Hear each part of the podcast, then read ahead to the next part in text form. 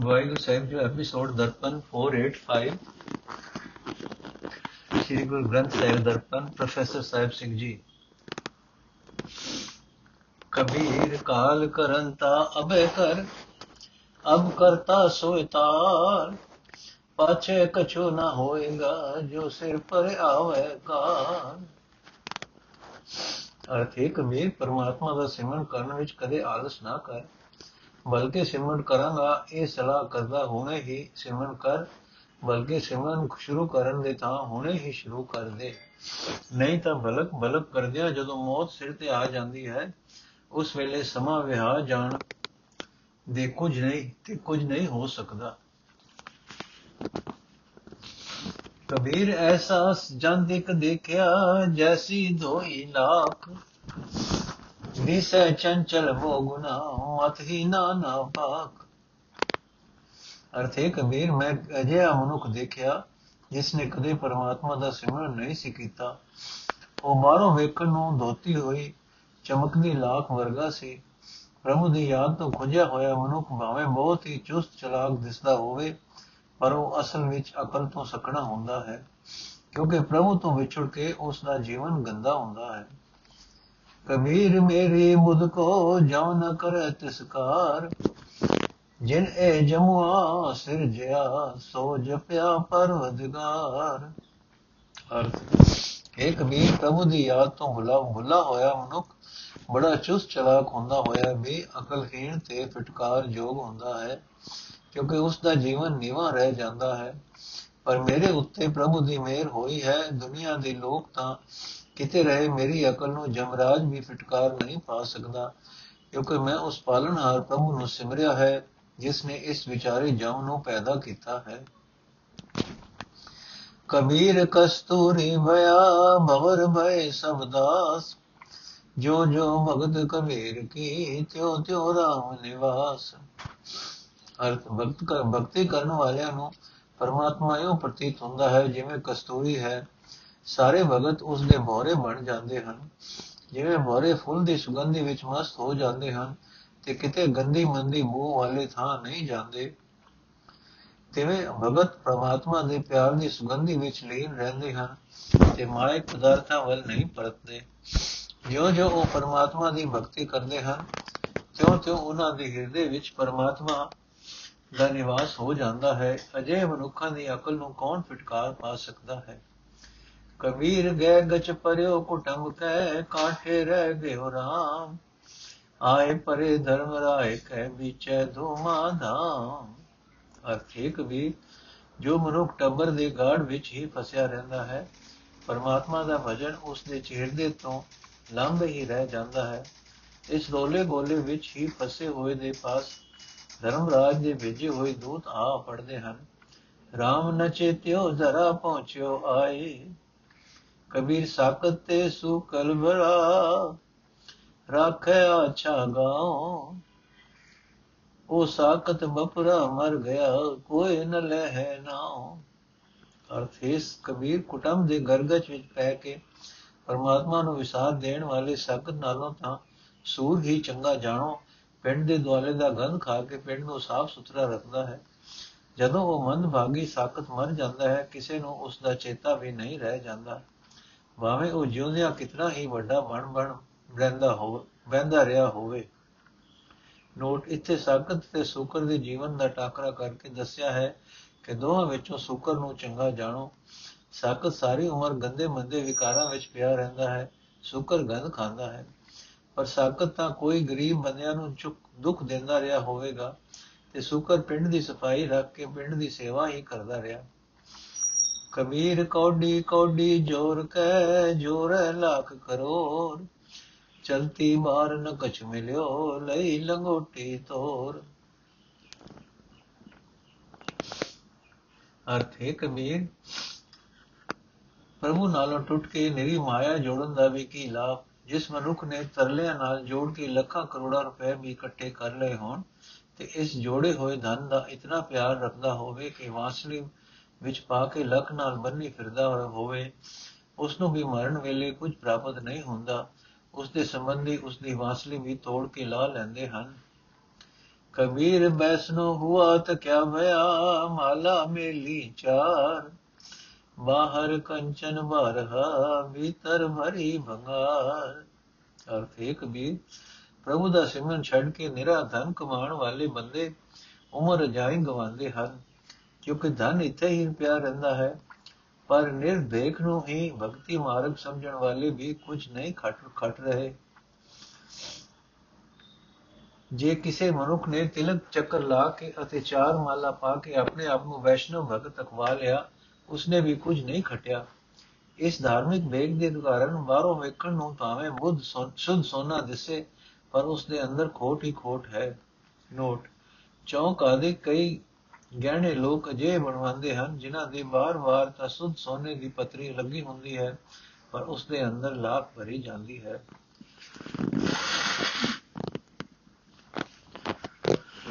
ਕਬੀਰ ਰੋੜਾ ਹੋਏ ਰੋ ਮਾਟਕਾ ਤਜ ਮਨ ਕਾ ਅਭਿਮਾਨ। ਐਸਾ ਕੋਈ ਦਾਸ ਹੋਏ ਕਾਹੇ ਮਿਲੇ ਭਗਵਾਨ।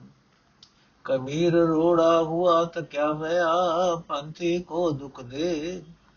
ਐਸਾ ਤੇਰਾ ਦਾਸ ਹੈ ਜੋ ਧਰਨੀ ਬੈਠੇ ਕਬੀਰ ਖੇ ਹੋਈ ਤੋ ਕਿਆ ਭਇਆ ਜੋ ਉਡ ਲਾਗੇ ਅੰਗ। ਹਰ ਜਨ ਐਸਾ ਚਾਹੀਏ ਜੋ ਪਾਨੀ ਸਰਵੰਗ। ਕਬੀਰ ਪਾਨੀ ਹੁਆ ਤ ਕਿਆ ਹੋਇਆ ਸੀਰਾ ਤਤਾ ਹੋਏ।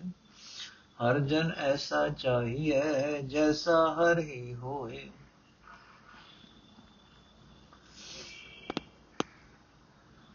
ਅਰਥੇ ਕਬੀਰ, ਜੇ ਜਾ ਕੇ ਸੰਗ ਤੇ ਵਿਛੜਾ, ਤਾਂ ਹੀ ਕੇ ਸੰਗ ਮਿਲਣ ਦੀ ਤਾਂਗ ਹੈ। ਜੇ ਜਾ ਕੇ ਸੰਗ ਤੇ ਵਿਛੜਾ, ਤਾਂ ਹੀ ਕੇ ਸੰਗ ਮਿਲਣ ਦੀ ਤਾਂਗ ਹੈ, ਤਾਂ ਅਹੰਕਾਰ ਛੱਡ ਕੇ ਰਾਹ ਵਿੱਚ ਪਏ ਹੋਏ ਰੋੜੇ ਵਰਗਾ ਹੋ ਜਾ। ਇਹ ਹਰ ਇੱਕ ਸਾਈ ਦੇ ਠੇਡੇ ਸਹਾਰ, ਜਿਹੜਾ ਕੋਈ ਮਨੁੱਖ ਅਜਿਹਾ ਸੇਵਕ ਬਣ ਜਾਂਦਾ ਹੈ ਉਸ ਨੂੰ ਪਰਮਾਤਮਾ ਮਿਲ ਪੈਂਦਾ ਹੈ। ਪਰ ਇਹ ਕਬੀਰ ਰੋੜਾ ਬਣਿਆ ਵੀ ਅਜੇ ਪੂਰੀ ਕਾਮਯਾਬੀ ਨਹੀਂ ਹੁੰਦੀ। ਕਿਉਂਕਿ ਰੋੜਾ ਠੇਡੇ ਤਾਂ ਸਹਾਰਦਾ ਹੈ, ਪਰ ਨੰਗੀ ਪੈਰੀ ਤੁਰਨ ਵਾਲੇ ਰਾਹਾਂ ਦੇ ਪੈਰਾਂ ਵਿੱਚ ਚੁਭਦਾ ਵੀ ਹੈ। ਤੂੰ ਕਿਸੇ ਨੂੰ ਦੁੱਖ ਨਹੀਂ ਦੇਣਾ। हे ਪ੍ਰਭੂ, ਤੇਰਾ ਭਗਤ ਤਾਂ ਅਜਿਹਾ ਨਰਮ ਦਿਲ ਬਣ ਜਾਂਦਾ ਹੈ ਜਿਵੇਂ ਰਾਹ ਦੀ ਬਰੀਕ ਧੂੜ। हे ਕਬੀਰ, ਖੇ ਵਾਂਗ ਬਣਿਆ ਵੀ ਅਜੇ ਕਸਰ ਰਹਿ ਜਾਂਦੀ ਹੈ। ਖੇ ਪੈਰਾਂ ਨਾਲ ਉੱਡ ਕੇ ਰਾਹਾਂ ਦੇ ਅੰਗਾਂ ਉੱਤੇ ਪੈਂਦੀ ਹੈ। ਪਰਮਾਤਮਾ ਦਾ ਭਗਤ ਅਜਿਹਾ ਚਾਹੀਦਾ ਹੈ ਜਿਵੇਂ ਪਾਣੀ ਹਰ ਇੱਕ ਸ਼ਕਲ ਦੇ ਭਾਂਡੇ ਨਾਲ ਸਮਾਈ ਰੱਖਦਾ ਹੈ। हे ਕਬੀਰ ਪਾਣੀ ਵਾਂਗ ਸਭ ਨਾਲ ਮੇਲ ਰੱਖਿਆ ਵੀ ਅਜੇ ਪੂਰਨਤਾ ਨਸੀਬ ਨਹੀਂ ਹੁੰਦੀ, ਪਾਣੀ ਕਦੇ ਠੰਡਾ ਤੇ ਕਦੇ ਤੱਤਾ ਹੋ ਜਾਂਦਾ ਹੈ। ਭਗਤ ਅਜਿਹਾ ਹੋਣਾ ਚਾਹੀਦਾ ਹੈ ਕਿ ਦੁਨੀਆ ਨਾਲ ਵਰਦਾ ਹੋਇਆ ਆਪਣੇ ਸੁਭਾਅ ਨੂੰ ਇਤਨਾ ਅਡੋਲ ਰੱਖੇ ਕਿ ਇਸ ਵਿੱਚ ਤੇ ਪਰਮਾਤਮਾ ਵਿੱਚ ਕੋਈ ਫ਼ਰਕ ਨਾ ਰਹਿ ਜਾਏ। ਊਚ ਭਵਨ ਕਨ ਕਾਮਨੀ ਸਿਖਰ ਧਜਾ ਫਹਿਰਾਏ ਤਾਤੇ ਭਈ ਮਧੂਪਰੀ, ਸਤ ਸਭ ਗੁਰ ਗਾਏ। ਕਬੀਰ ਪਾਟਨ ਤੇ ਉਜਲ ਭਲਾ RAM ਭਗਤ ਜੇ ਨਾ ਠਾਏ। ਰਾਮ ਸਨੇਹੀ ਬਾਰਾ ਜੰਬੁਰ ਮੇਰੇ ਭਾਏ। ਅਰਥ ਉੱਚੇ ਮਹਿਲ ਮਾੜੀਆਂ ਹੋਣ, ਬੜਾ ਧਨ ਸਮਰਾਰਥ ਹੋਵੇ, ਸੁੰਦਰ ਇਸਤਰੀ ਹੋਵੇ, ਮਹਿਲ ਦੀ ਚੋਟੀ ਉੱਤੇ ਝੰਡਾ ਝੂਲਦਾ ਹੋਵੇ। ਪਰ ਜੇ ਪ੍ਰਭੂ ਦੇ ਨਾਮ ਤੋਂ ਸੁੰਝ ਹੋਵੇ, ਇਹ ਸਾਰੇ ਰਾਜ ਭਾਗ ਨਾਲੋਂ ਮੰਗ ਕੇ ਲਿਆਂਦੀ ਵਿਖਿਆ ਚੰਗੀ ਹੈ। ਜੋ ਮਨੁੱਖ ਸੰਤਾਂ ਦੀ ਸੰਗਤ ਵਿੱਚ ਰਹਿ ਕੇ ਪਰਮਾਤਮਾ ਦੀ ਸਿਫਤ ਸਲਾਹ ਕਰਦਾ ਹੋਵੇ। ਇਹ ਕਬੀਰ ਸ਼ਹਿਰ ਨਾਲੋਂ ਸ਼ਹਿਰ ਨਾਲੋਂ ਉਹ ਉਜੜਿਆ ਹੋਇਆ ਥਾਂ ਚੰਗਾ ਹੈ ਜਿੱਥੇ ਪ੍ਰਭੂ ਦੇ ਭਗਤ, ਪ੍ਰਭੂ ਦੇ ਗੁਣ ਗਾਉਂਦੇ ਹੋਣ। ਜਿਹੜਾ ਥਾਂ ਪਰਮਾਤਮਾ ਨਾਲ ਪਿਆਰ ਕਰਨ ਵਾਲਿਆਂ ਬੰਦਿਆਂ ਤੋਂ ਸੁਝਾ ਹੋਵੇ, ਮੈਨੂੰ ਤਾਂ ਉਹ ਨਰਕ ਜਾਪਦਾ ਹੈ। ਨੋਟ, ਕਬੀਰ ਜੀ ਕਿਰਤਕਾਰ ਛੱਡ ਕੇ ਮੰਗ ਖਾਣ ਨੂੰ ਇੱਥੇ ਚੰਗਾ ਨਹੀਂ ਕਹਿ ਰਹੇ। ਇੱਥੇ ਤਾਂ ਉਸ ਰਾਜ ਭਾਗ ਦੀ ਨਿਖੇਧੀ ਕਰਦੇ ਹਨ, ਜੋ ਪ੍ਰਭੂ ਦੀ ਯਾਦ ਤੋਂ ਵਿਛੋੜ ਦੇਵੇ।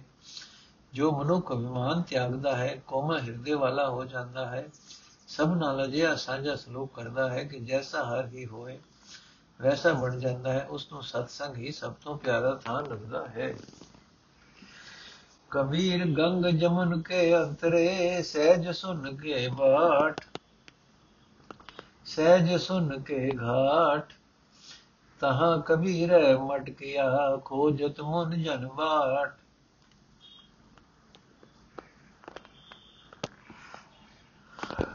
ਨੋਟ, ਪਤਾ ਨਹੀਂ, ਸਾਡੇ ਕਈ ਟੀਕਾਕਾਰ ਸੱਜਣ ਕਬੀਰ ਜੀ ਦੇ, ਕਬੀਰ ਜੀ ਨੂੰ ਮਜ਼ਹਬ ਅਧੀ ਪ੍ਰਾਣਾਯਾਮੀ ਕਿਉਂ ਬਣਾਈ ਜਾ ਰਹੇ ਹਨ?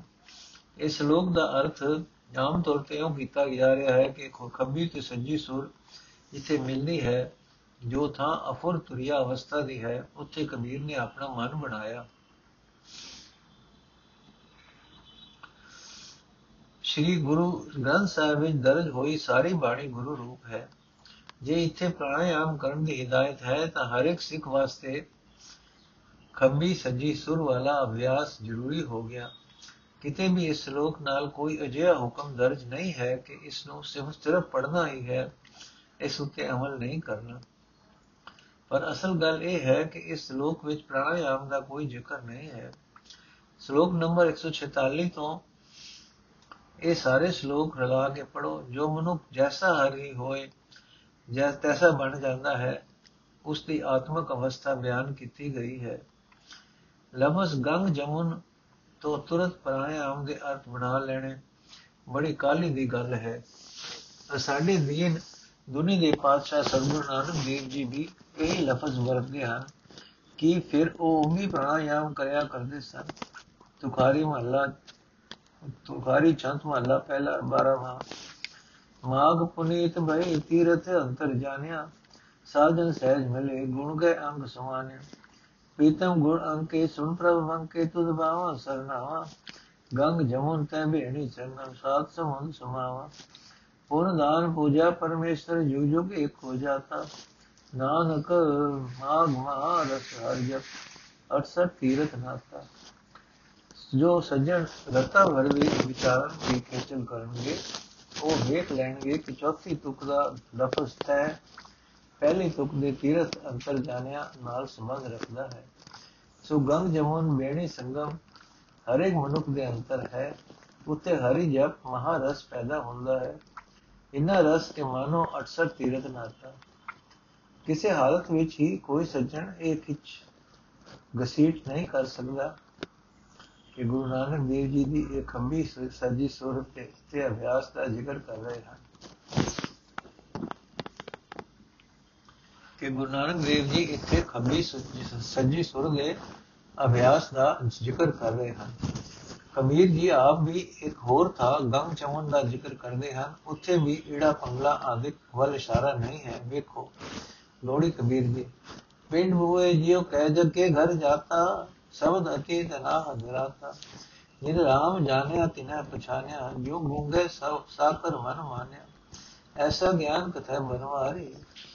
ਮਨ ਰੇ ਪਵਿੱਤ ਪਵਨ, ਤ੍ਰਿਟ ਦ੍ਰਿੜ ਸੁਖਮਨ ਨਾਰੀ ਰਹਾ ਉਲਟੀ ਗੰਗਾ ਜਮਨ ਮਿਲਾਓ ਮੈਂ ਜਲ ਸੰਗਮ ਮਨ ਹੈ ਨਾਓ ਕਹਿ ਕਬੀਰ ਰੰਜਲ ਜਾਓ, ਜੋ ਘਰ ਜਾਓ ਤਾਂ ਜੋ ਕਿਉ ਘਰ ਜਾਓ ਜੇ ਬੋਰ ਨਾ ਆਓ।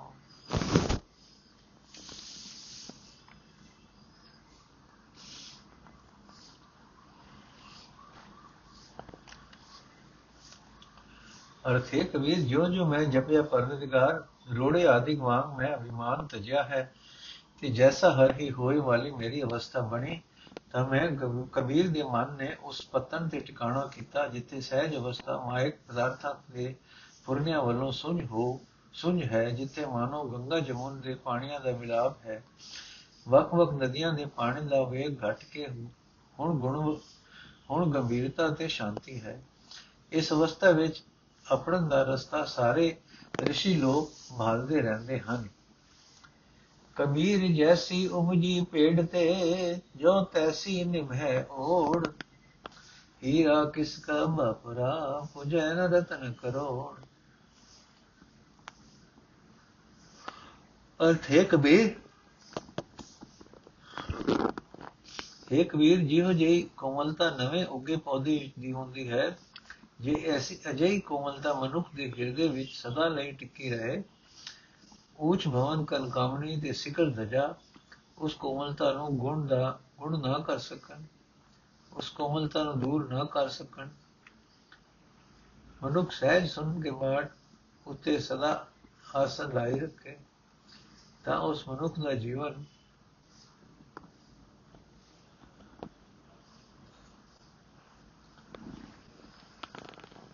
ਤਾਂ ਉਸ ਮਨੁੱਖ ਦਾ ਜੀਵਨ ਇਤਨਾ ਉੱਚਾ ਹੋ ਜਾਂਦਾ ਹੈ ਕਿ ਇੱਕ ਹੀਰਾ ਕਿ ਕਰੋੜਾਂ ਰਤਨ ਵੀ ਉਸ ਦੀ ਕੀਮਤ ਨਹੀਂ ਪਾ ਸਕਦੇ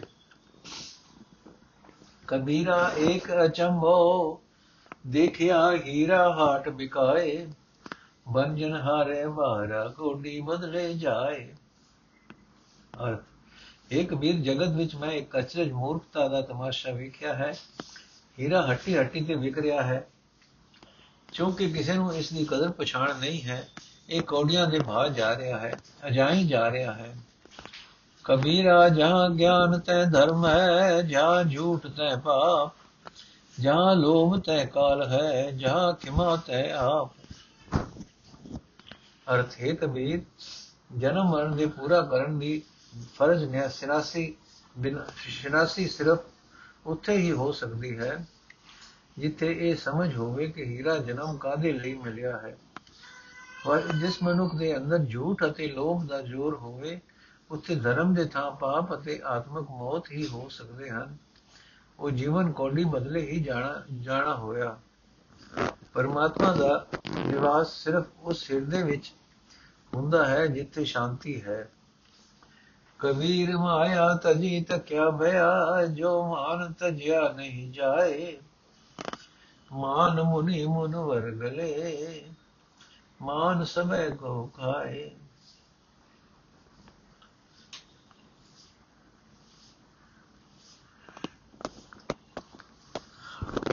ਅਰਥ ਹੈ ਕਬੀਰ ਉੱਚ ਭਵਨ ਕਨ ਕਾਮਨੀ ਆਦਿਕ ਮਾਇਆ ਤਿਆਗ ਦਿੱਤੀ, ਤਾਂ ਵੀ ਕੁਝ ਨਹੀਂ ਸਮਾਰਦਾ, ਜੇ ਅਹੰਕਾਰ ਨਹੀਂ ਤਿਆਗਿਆ ਜਾਂਦਾ। ਵੱਡੇ ਵੱਡੇ ઋષਿ ਮੁਨੀ ਤਿਆਗ ਕੇ ਇਸ ਮਾਨ ਅਹੰਕਾਰ ਵਿੱਚ ਗਲ ਜਾਂਦੇ ਹਨ। ਇਹ ਮਾਨ ਕਿਸੇ ਦਾ ਲਿਹਾਜ਼ ਨਹੀਂ ਕਰਦਾ। ਮਾਨ ਹਰ ਇੱਕ ਨੂੰ ਖਾ ਜਾਂਦਾ ਹੈ। ਜੋ ਵੀ ਪ੍ਰਾਣੀ ਅਹੰਕਾਰ ਕਰਦਾ ਹੈ ਉਸ ਦਾ ਆਤਮਿਕ ਜੀਵਨ ਖਤਮ ਹੋ ਜਾਂਦਾ ਹੈ। ਕਬੀਰ ਸਾਚਾ ਸਤਗੁਰ ਮੈਂ ਮਿਲਿਆ, ਸ਼ਬਦ ਮਾਇਆ ਏਕ, ਸ਼ਬਦ ਜੋ ਬਾਇਆ ਏਕ। ਲਾਗਤ ਹੀ ਮੋਇ ਮਿਲ ਗਿਆ, ਪਰਿਆ ਕਲੇ ਜੇ ਛੇਕ। ਕਬੀਰ ਸਾਚਾ ਸਤਗੁਰ ਕਿਆ ਕਰੇ, ਜੋ ਸਿੱਖਾ ਮੈਂ ਚੂ ਅੰਧੇ ਏਕ ਨ ਲਾਗਈ ਜੋ ਬਾਸ ਬਜਾਈਏ ਫੂਕ।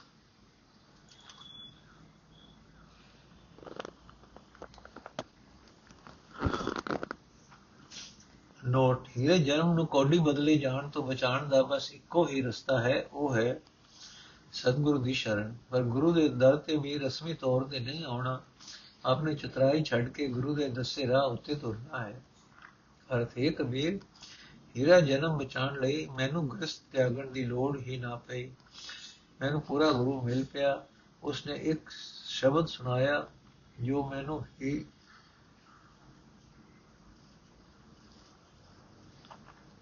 ਜੋ ਮੈਨੂੰ ਤੀਰ ਵਾਂਗ ਲੱਗਾ।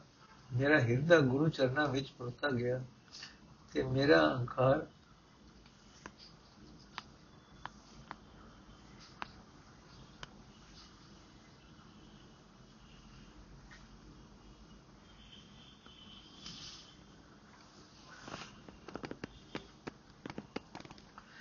ਅਰਥ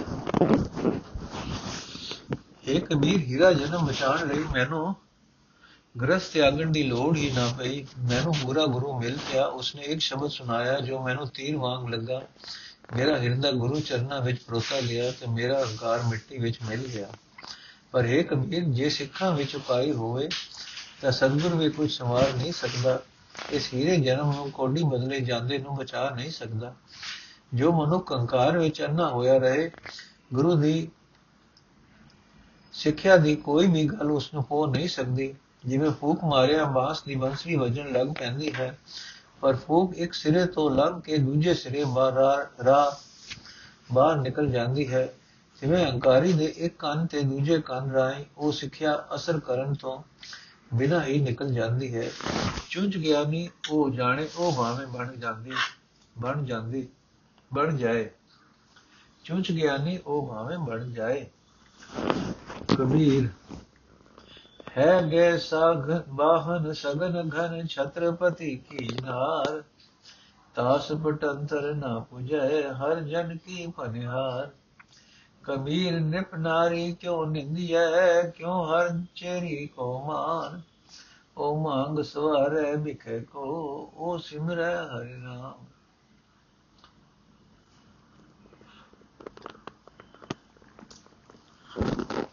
ਅਰਥ ਹੈ ਕਬੀਰ, ਜੇ ਇਸਤਰੀ ਪਰਮਾਤਮਾ ਦਾ ਭਜਨ ਕਰਨ ਵਾਲੇ ਗੁਰਮੁਖਾਂ ਦਾ ਪਾਣੀ ਭਰਨ ਦੀ ਸੇਵਾ ਕਰਦੀ ਹੈ, ਜੋ ਇਸਤਰੀ ਪਰਮਾਤਮਾ ਦਾ ਭਜਨ ਕਰਨ ਵਾਲੇ ਗੁਰਮੁਖਾਂ ਦਾ ਪਾਣੀ ਭਰਨ ਦੀ ਸੇਵਾ ਕਰਦੀ ਹੈ, ਉਹ ਭਾਵੇਂ ਕਿਤਨੀ ਗਰੀਬ ਵੀ ਹੋਵੇ ਉਸ ਦੀ ਬਰਾਬਰੀ ਉਸ ਛਤਰਪਤੀ ਰਾਜੇ ਦੀ ਰਾਣੀ ਵੀ ਨਹੀਂ ਕਰ ਸਕਦੀ ਜਿਸ ਦੇ ਪਾਸ ਸਵਾਰੀ ਲਈ ਬੇਅੰਤ ਘੋੜੇ ਹਾਥੀ ਹੋਣ। ਇਹ ਕਬੀਰ, ਅਸੀਂ ਉਸ ਰਾਣੀ ਨੂੰ ਕਿਉਂ ਮਾੜੀ ਆਖਦੇ ਹਾਂ ਤੇ ਸੰਤ ਜਨਾਂ ਦੀ ਸੇਵਾ ਕਰਨ ਵਾਲੀ ਨੂੰ ਕਿਉਂ ਆਦਰ ਦਿੰਦੇ ਹਾਂ ਇਸ ਦਾ ਕਾਰਨ ਇਹ ਹੈ ਕਿ ਨਿਰਪਨਾਰੀ ਤਾਂ ਸਦਾ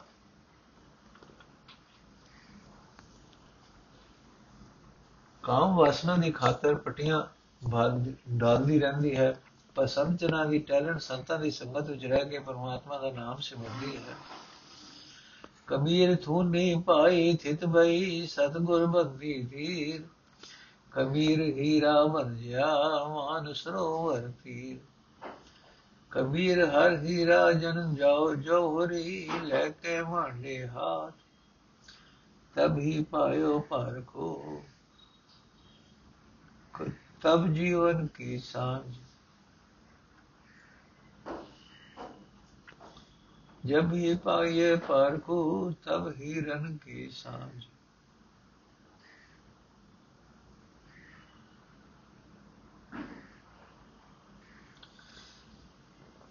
जब ही पायो पार को तब हर तब हिरन की साठ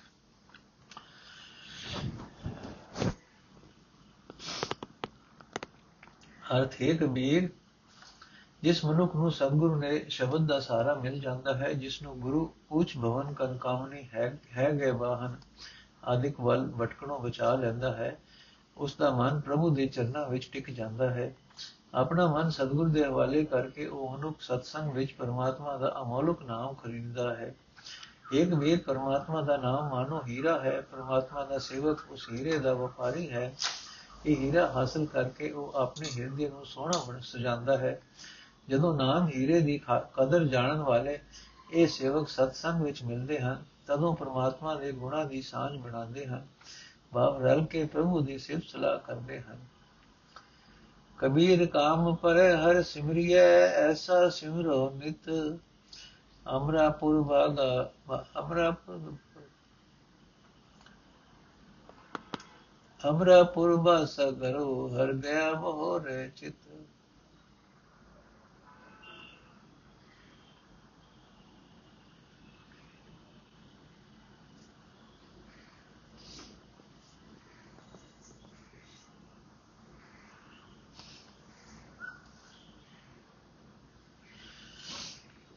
ਅਰਥ ਹੈ ਕਬੀਰ ਕੋਈ ਗਰਜ ਪੈਣ ਤੇ ਜਿਸ ਤਰ੍ਹਾਂ ਭਾਵ, ਜਿਸ ਖਿੱਚ ਤੇ ਪਿਆਰ ਨਾਲ ਪਰਮਾਤਮਾ ਨੂੰ ਯਾਦ ਕਰੀਦਾ ਹੈ, ਜੇ ਉਸੇ ਖਿੱਚ ਪਿਆਰ ਨਾਲ ਉਸ ਨੂੰ ਸਦਾ ਹੀ ਯਾਦ ਕਰੋ, ਤਾਂ ਉਸ ਥਾਂ ਤੇ ਟਿਕ ਜਾਓਗੇ ਜਿੱਥੇ ਅਮਰ ਹੋ ਜਾਈਦਾ ਹੈ, ਜਿੱਥੇ ਆਤਮਿਕ ਮੌਤ ਪਹੁ ਨਹੀਂ ਸਕਦੀ ਅਤੇ ਜੋ ਸੁੰਦਰ ਗੁਣ ਮਾਇਕ ਪਦਾਰਥਾਂ ਪਿੱਛੇ ਦੌੜ-ਦੌੜ ਕੇ ਗਵਾਚ ਚੁੱਕੇ ਹੁੰਦੇ ਹਨ, ਉਹ ਗੁਣ ਪ੍ਰਭੂ ਮੂੜ ਸਿਮਰਨ ਕਰਨ ਵਾਲੇ ਦੇ ਹਿਰਦੇ ਵਿੱਚ ਪੈਦਾ ਕਰ ਦਿੰਦਾ ਹੈ। ਕਬੀਰ ਸੇਵਾ ਕੋ ਦੋਇ ਭਲੇ, ਏਕ ਸੰਤ ਇਕ ਰਾਮ। ਰਾਮ ਜੁਦਾਤਾ ਮੁਕਤ ਕੋ ਸੰਤ ਜਪਾਵੇ ਨਾਮ। ਕਬੀਰ ਜੇ ਮਾਰਗ, ਪੰਡਤ ਗਏ ਪਾਛੇ ਪਰੀ ਮਹੀਰ। ਇਕ ਅਵਗਟ ਘਾਟੀ ਰਾਮ ਕੀ ਤੇ ਚੜ ਰਿਓ ਕਬੀਰ। ਅਰਥ ਹੈ ਕਬੀਰ ਮਾਇਕ ਬੰਧਨਾਂ ਤੋਂ ਖਲਾਸੀ ਦੇਣ ਵਾਲਾ ਪਰਮਾਤਮਾ ਆਪ ਹੈ। ਅਤੇ ਸੰਤ ਗੁਰਮੁਖ ਉਸ ਪਰਮਾਤਮਾ ਦਾ ਨਾਮ ਸਿਮਰਨ ਵੱਲ ਪ੍ਰੇਰਦਾ ਹੈ। ਸੋ ਇੱਕ ਸੰਤ ਅਤੇ ਇੱਕ ਪਰਮਾਤਮਾ ਮੁਕਤੀ ਅਤੇ ਪ੍ਰਭੂ ਮਿਲਾਪ ਦੀ ਖਾਤਰ ਇਹਨਾਂ ਦੋਹਾਂ ਦੀ ਸੇਵਾ ਪੂਜਾ ਕਰਨੀ ਚਾਹੀਦੀ ਹੈ। ਇਹ ਕਬੀਰ ਤੀਰਥ ਵਰਤ ਆਦਿਕ ਦੇ ਜਿਸ ਰਸਤੇ ਉੱਤੇ ਪੰਡਿਤ ਲੋਕ ਤੁਰ ਰਹੇ ਹਨ, ਇਹ ਰਾਹ ਚੁੱਕ, ਇਹ ਰਾਹ ਚੁੰਕੇ ਸੌਖਾ ਹੈ। ਬੜੇ ਲੋਕ ਉਹਨਾਂ ਦੇ ਪਿੱਛੇ ਪਿੱਛੇ ਲੱਗੇ ਹੋਏ ਹਨ।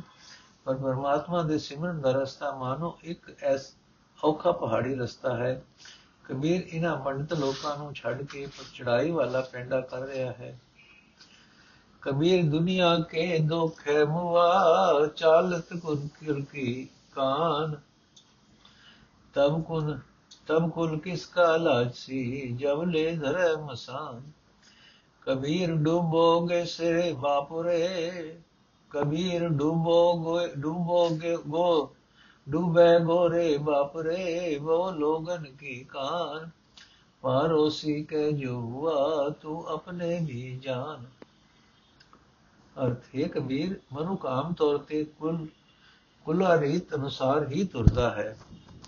ਇਸ ਖਿਆਲ ਨਾਲ ਕਿ ਦੁਨੀਆ ਕੀ ਆਖੇਗੀ? ਲੋਕਾਚਾਰ ਨੂੰ ਛੱਡ ਕੇ ਭਗਤੀ ਸਤਸੰਗ ਵਾਲੇ ਰਸਤੇ ਵੱਲ ਨਹੀਂ ਆਉਂਦਾ। ਇਸ ਤਰ੍ਹਾਂ ਆਤਮਿਕ ਮੌਤ ਤੇ ਮਰ ਜਾਂਦਾ ਹੈ।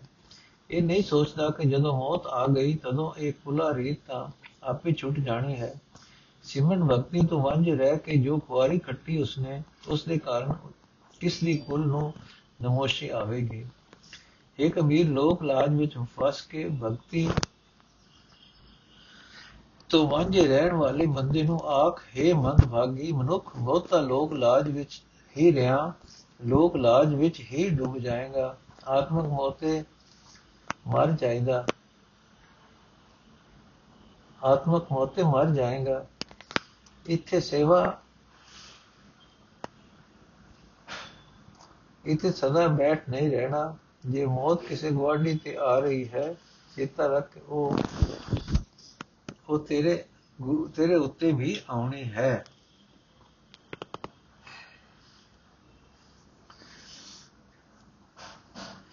ਕਬੀਰ ਭਲੀ ਮਧੂਕਰੀ ਨਾਨਾ ਬਿਦ ਕੋ ਨਾਜ। ਦਾਵਾ ਕਾਹੂ ਕੋ ਨਹੀਂ ਬੜਾ ਦੇਸ ਬੜ ਰਾਜ। ਕਬੀਰ ਦਾਵੇ ਦਾ ਜਨ ਹੋਤ ਹੈ ਨਿਰਦਾਵੇ ਰਹੇ ਨਿਸੰਕ। ਜੋ ਜਨ ਨਿਰਦਾਵੇ ਰਹੇ, ਸੋ ਗਨ ਇੰਦਰ ਸੋ ਰੰਗ ਅਰਥੇ ਕਬੀਰ, ਜਾਇਦਾਦਾਂ ਦੀਆਂ ਮੱਲਾ ਮਲਣ ਨਾਲੋਂ ਮੰਗਤਾ ਬਣ ਕੇ ਘਰ ਘਰ ਤੋਂ ਮੰਗੀ ਰੋਟੀ ਖਾ ਲੈਣੀ ਚੰਗੀ ਹੈ। ਜਿਸ ਵਿੱਚ ਘਰ ਘਰ ਤੋਂ ਮੰਗਣ ਕਰਕੇ ਕਈ ਕਿਸਮਾਂ ਦਾ ਅੰਨ ਹੁੰਦਾ ਹੈ। ਮੰਗਤਾ ਕਿਸੇ ਜਾਇਦਾਦ ਉੱਤੇ ਮਲਕੀਅਤ ਦਾ ਹੱਕ ਨਹੀਂ ਬੰਦਾ ਸਦਾ ਦੇਸ਼ ਉਸ ਦਾ ਆਪਣਾ ਦੇਸ਼ ਹੈ। ਸਾਰਾ ਦੇਸ਼ ਉਸ ਦਾ ਆਪਣਾ ਦੇਸ਼ ਹੈ। ਸਾਰਾ ਰਾਜ ਉਸ ਦਾ ਆਪਣਾ ਰਾਜ ਹੈ। ਇਹ ਕਬੀਰ, ਮਲਕੀਅਤਾਂ ਬਣਾਇਆ ਮਨੁੱਖ ਦੇ ਅੰਦਰ ਖਿਜ ਸੜਨ ਪੈਦਾ ਹੁੰਦੀ ਹੈ। ਜੋ ਮਨੁ ਕੋਈ ਮਲਕੀਅਤ ਨਹੀਂ ਬਣਾਉਂਦਾ, ਉਸ ਨੂੰ ਕੋਈ ਚਿੰਤਾ ਫਿਕਰ ਨਹੀਂ ਰਹਿੰਦਾ। ਜੋ ਮੂਰਖ ਜਾਇਦਾਦਾਂ ਦੀਆਂ